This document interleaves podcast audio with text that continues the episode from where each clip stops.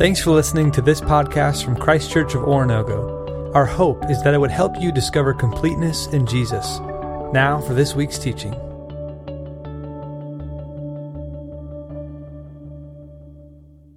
Micah Brower is the coolest. Who else can do that?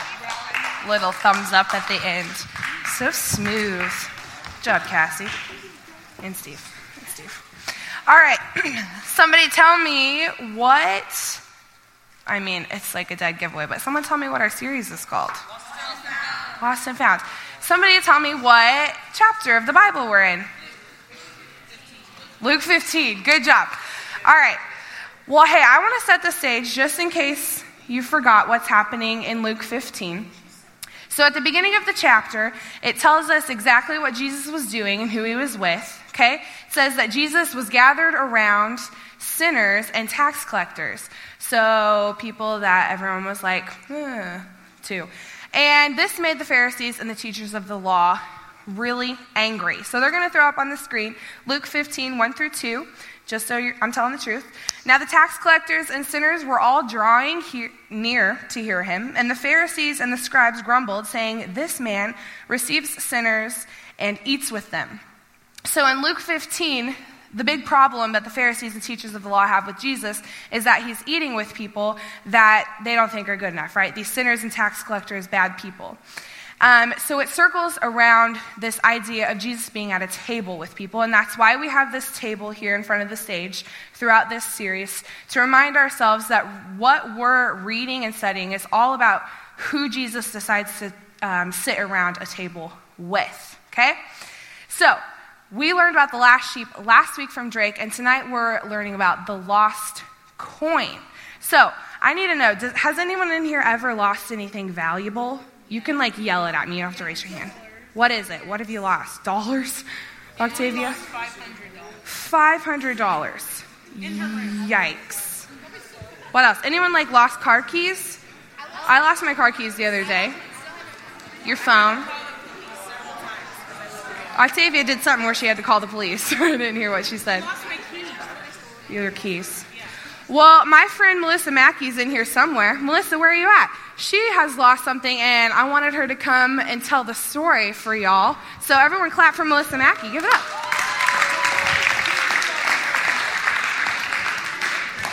Very bright.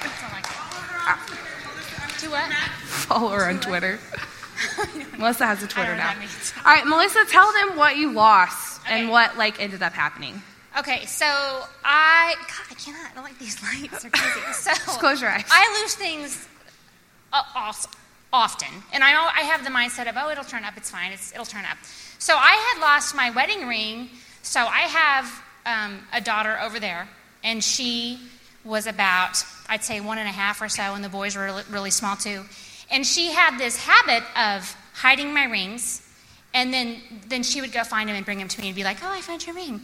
And so she she hid my wedding ring, and I was like, "Oh my gosh!" Like, and for like several months, it was gone on. I kept thinking, "It'll turn up, it'll turn up, it'll turn up," and I finally was like, "It's not turning up." Like, where's my wedding ring? And Scott had gotten to the point of like, "I've got to buy you a new ring because people think." You know, we're, we're divorced or something. You don't have your ring on ever. And so I bought me a ring at Claire's for $10 because I just was like, I, this is the ring that you bought me when you had nothing, and it, like it meant everything to me. And I was like, I have to have it. And so she would, we would have days of like, go find mommy's ring, go find mommy's ring, and they would never find it. And she would come and be like, I found my plastic star ring. I'm like, no, I need my, you know, my wedding ring. So finally, our small group was down, and I was like, okay. And this is really sad, but I was like desperate. I was like, okay, we really need to pray about this because, and I felt like, okay, is this really silly for me to pray about my wedding ring? And like, so we prayed about it that night, and lo and behold, the next week I opened my junk drawer. Here's another little thing you need to know about me. I have a problem with leaving cabinet doors open and drawers open about that wide. So that's, you'll go in my house 90% of the time, my cabinet doors are open and I have drawers open about that wide. And she had slipped it in there in the junk drawer of the kitchen. And I had looked in there a million times, and I was like, it's not any, because I, thought she didn't put it in there. And it was stuck way in the back, and I found it, and hallelujah, it was there. And So- hallelujah. It's yeah. like, Yay! Nice. Everyone give it up for Melissa Mackey. All right. Anyone lost their wedding ring? Yeah. yeah. I'm 17, but yeah. All right. Well, our text for tonight is just a few short verses, but just like Melissa lost something that was valuable to her, Jesus tells this parable. He's telling it to the Pharisees and the tax collectors and the teachers of the law. And it's like three little short stories. And the story he tells is about a woman who loses something valuable. So we're going to read those short verses starting in 8. Jesus is continuing his thought. He says, Or what woman, having ten silver coins, if she loses one, does not light a lamp and sweep the house and seek diligently until she finds it? And when she has found it, she calls together her friends and her neighbors, saying, Rejoice with me, for I have found the coin that I had lost. Just so I tell you, there is joy before the angels of God over one sinner who repents. All right, so I love what Melissa said because she didn't just say that she was sad losing her ring just because it looked nice on her finger, but that it actually meant something to her, okay? Scott got it for her when he didn't have a lot of money, and it was a symbol of his commitment to her, right? And so she was devastated when it was lost, when Bridget decided to hide it. And so she loses something valuable. I don't know if you're like me, and you hear the story of the woman who has 10 coins and loses one, and you're thinking, okay, what is that, like a quarter? Anyone else thinking that when they hear it? No, just me. Cool. Well, I always thought it was a quarter because I don't know about you, but when I clean my car out, I always find like loose change. Like I think I could have made my way through college just on my loose change that I found. But actually, in the story, it's not a quarter that she loses. It's a fancy Greek word that I probably pronounced wrong, drachma, right? We good? Good. And it actually is worth a whole day's wage. So this woman, literally, when she loses this coin, is losing a whole day's worth of work. So this coin was valuable to her. But I know we're not a culture that, like, no one's like paying for things in change, usually anymore. We're all about that cash money. So I took to the internet and I was like, what is a day's wage here in America? So I looked, and the average day's wage for an American citizen who works a full time job is not 20, 40, 60, 80, 100.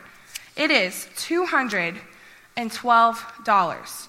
Would you be upset if you lost $212? Yeah. Take it now, Someone's going to attack me. It's all fake. It's all fake.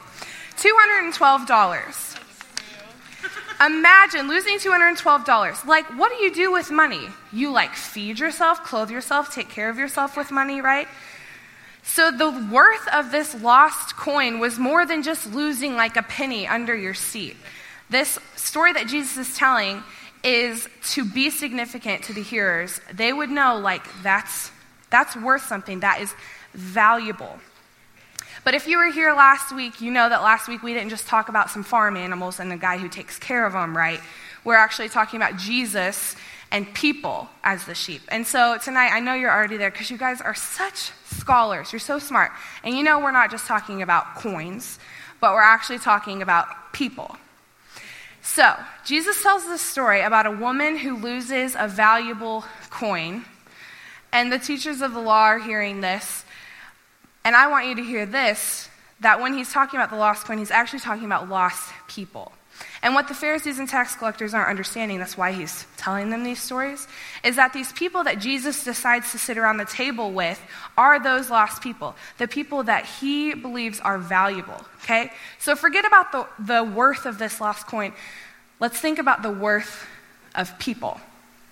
If, if you don't believe me, I'm sorry. I'm going to take you all through the Bible and tell you. But I think the Bible has said numerous times how valuable a person is, starting all the way in Genesis. Genesis 1:27 says what? Anyone know off top of their head? Talks about God creating mankind in his image. In his image, he created male and female. So, how are you going to say God doesn't think his own image bearers are valuable? They are, right? Uh, continuing in the scriptures, Psalm 139, it's a famous psalm, you know, talks about we are fearfully and wonderfully created. Romans 5 talks about while we were at our worst, while we were still sinners, Christ died for us, and that is what love looks like. So we are loved. We are called children of God. We are called heirs. We are called sons and daughters. Colossians says that we are holy, chosen, beloved. Those aren't just like little penny penny pincher uh, names that he gives us, like nice, kind, sweet. Those are like substantial things that the God of the universe says about his people. And so I think what Jesus is doing when he's talking about this woman who loses a valuable coin, he's saying, hello. These people that you guys are shutting out, that you are not welcoming in your communities, these tax collectors, prostitutes, sinners, okay, they are valuable to me, and I'm going to spend my time sitting with them. But he also doesn't just say, like, I'm just going to go find the lost coin. He makes a point to talk about the woman, how she lights a lamp and she sweeps her whole house. She diligently looks for the coin. Back then, they probably had floors that were made of dirt. And so I'm imagining as Melissa is like telling the kids, hey, let's look through the house for my ring, they're like throwing everything around. And I just picture, like, if this were a real story, this woman would be moving every inch of dust in her house to find this coin because it was that valuable for, valuable for her. And so I wonder if Jesus isn't using this image of this woman diligently looking for a coin to talk about how diligently he is going to look for us how diligently he is going to obey the Father and what he came to do to defeat sin and death once and for all. And I wonder if he's not telling us that we're to diligently do that as well. I want you to turn to your neighbor and tell him what the most valuable thing you own is. Think about it. Like something you actually own. Not your house. You don't own your house. Not your car. You don't own your car. What is the most valuable thing you own?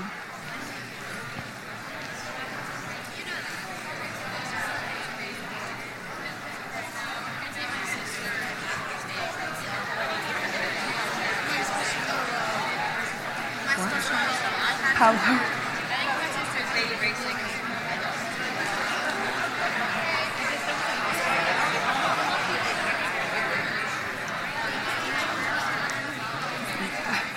You don't own her. All right, what did you guys say? Abby said pillow.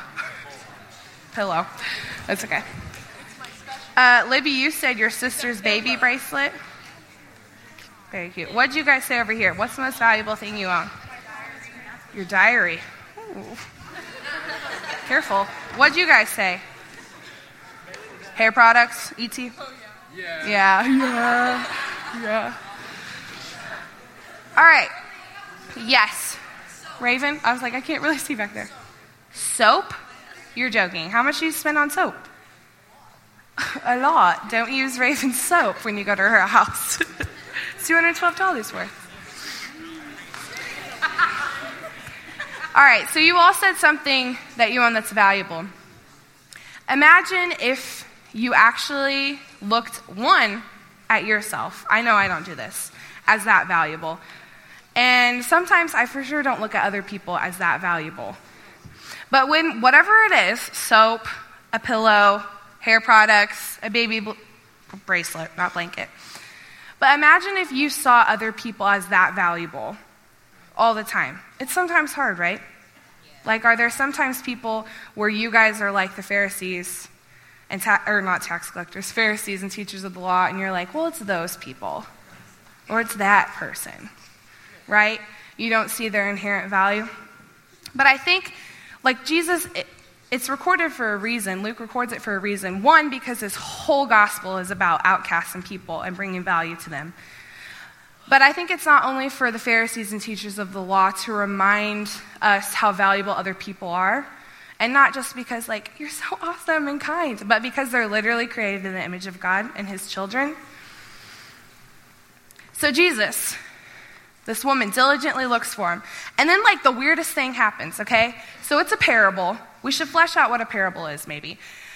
A parable literally means to throw alongside something. So think of Jesus telling a truth, and he throws alongside a story to, to make it make sense to the people he's telling it to. Sometimes, sometimes it confuses them. But one of, one of the things that people say parables are, like, in the Christian community, I suppose, is where it comes from, is that a parable is an earthly story with a heavenly meaning. You guys can keep that in your minds, right? An earthly story with a heavenly meaning. So I think this is where the story kind of gets weird at first, at first, because I'm like, okay, so when she finds it, she calls her neighbors and says, Rejoice, I found my lost coin. I wonder if she like makes food and invites them over, you know, all the good things that parties have. And then it turns into the heavenly meaning, right? Where it says, yeah, this is what happens in heaven when lost people are found. Okay? A party breaks out. What do you think a party in heaven looks like? Don't answer it, just think. I could think of like a million things. There are some things I've been to, like Jesus Jam, and when we're like all singing together, that I think that's probably a little bit what a party looks like. I love what it says in Revelation 19. Okay, Revelation is a revelation to John. And this is what he sees in heaven. He says in verse 6 Then I heard what seemed to be the voice of a great multitude, like the roar of many waters and like the sound of mighty peals of thunder, crying out, Hallelujah! For the Lord our God, the Almighty reigns. Let us rejoice and exult and give him the glory. For the marriage of the Lamb has come, and his bride, the church, has made herself ready it was granted to her to clothe herself with fine linen, bright and pure. And he goes on and on to describe this amazing banquet that's going to happen in heaven when the new earth and the new heaven come. And so I wonder, in your own story, you, you heard Melissa. She was like, Yes, we found it. I don't know if you had a party with your life group. I hope you did, because I prayed for that, you know. But you heard Melissa. She was overjoyed. She shared with me a couple days ago or yesterday that she was like crying because she missed her ring so much. So I know she was happy. You know, the woman was like, Neighbors, let's party. I found my coin. I found $212. Now I'm going to buy you all punch. And I think because you guys are dedicated to come here every Wednesday and be in D groups and stuff, that you guys have a story too where you have gotten to rejoice because you were once lost but now found. And now you get to see how heaven reacts when lost people are found. There's always joy when lost things are found, right? And so I wonder if our commission, command, job, whatever word you want to use, responsibility, isn't to go and be like, that's those people over there, someone else will take care of them. But if it's not to see the worth in people and invite them to sit at the table that you already get to sit at. I mean, think about it. When you decided to follow Jesus, when you decided that he was going to have complete and control of your life, when you, here's the big R word, repented, which I know gets thrown around a lot, but let's use it as simple as can be. It's when you give control. I can't even talk total control to Jesus, that you experienced joy, right? You know what it's like to sit at the table. And so I wonder if Jesus isn't telling this story immediately to the people that he was surrounded, but also has it written down in Scripture so that we can do the same thing and go and invite people because heaven's waiting for a party to happen when lost people are returned to God. So here's what I want to do.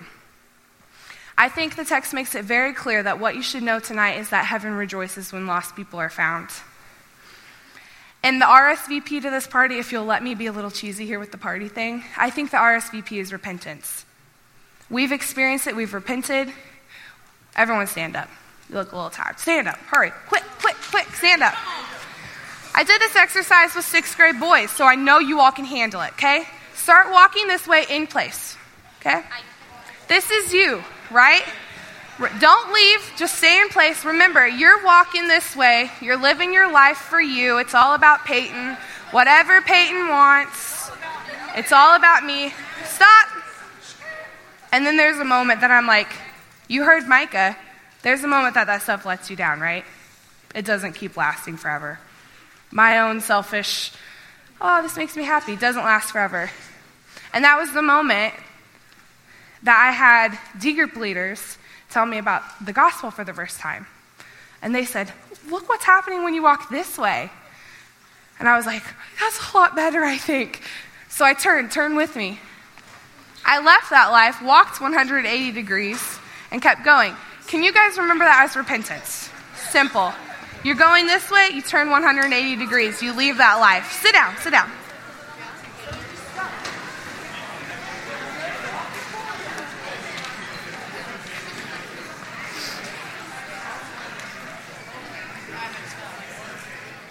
So I think if I were to ask the text,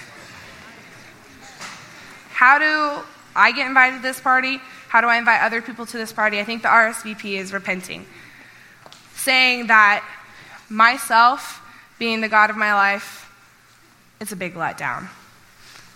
And letting Jesus be the Lord and Savior of my life is the best thing, the only thing I can do. And telling people about that so heaven can rejoice, so we can rejoice, because there's always joy when lost things are found. I want to close by doing this. I want you to close your hands like you did last week. Close your hands. Close your eyes, put your hands out.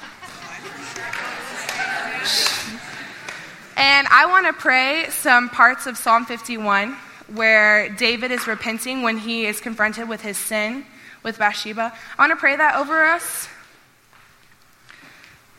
and send us out. Have mercy on us, God, according to your unfailing love and your great compassion. Blot out our transgressions. We know our transgressions and our sin is always before us. It's against you and you only that we've sinned and done what's evil in your sight. So you're right in your verdict and justified when you judge. But let us hear joy and gladness and let our bones rejoice. Create in us pure hearts and renew our spirit within us. Don't cast us from your presence or take your Holy Spirit, but restore to us the joy of our own salvation so that we can tell other people, other lost people, to turn back to you. Open our lips, Lord, and send us out, and we will declare your praise. Open your eyes. I had a professor in college his name is Mark Scott. He's hilarious. And when he was teaching through this parable in class, he said, Man, I'm sure glad the God in heaven throws parties for lost people. Because one day, a long time ago, the God in heaven threw a party for me. Mine, good picture, March 22nd, 2009. Oh, that was. There it is. So here's what I want you to do. If you haven't set your alarm for 7:15 and 7 a.m. and p.m., I want you to do it because I want you to take it seriously. If you come to grasp the good spot you have at the table, you're not going to want to sit there alone for very long. So go use your story of how you turned to have Jesus as your Lord and invite other people to sit with you. Because the crazy thing is that literally all of heaven rejoices when lost people are found. I'm going to pray, and then what we're going to do is the band's going to come up, we're going to sing a song, and during the song, we're going to do communion. My friend Spencer Lortz, wherever you are, there you are, I see your white hoodie, is going to come up and pray for our communion. Let's pray. God, thank you for who you are and who we are in you. God, remind us of our worth and the worth of the people that you have created, the people that we get to see day to day in our jobs and in our schools and in our homes. God, I pray that you would teach us how to tell the story of our salvation, of how we came to be found after we were lost, so that we can invite other people to the table. It's crazy that heaven rejoices over us. But we're grateful that one day we're going to get to be a part of that rejoicing when all things are found, all things are made new, and all things are restored. It's in your name I pray. Amen. Thanks again for checking out this podcast. We hope this teaching helped you to discover completeness in Jesus and encourages you to help others do the same. For more resources or to learn about Christ Church in general, visit us online at cco.church.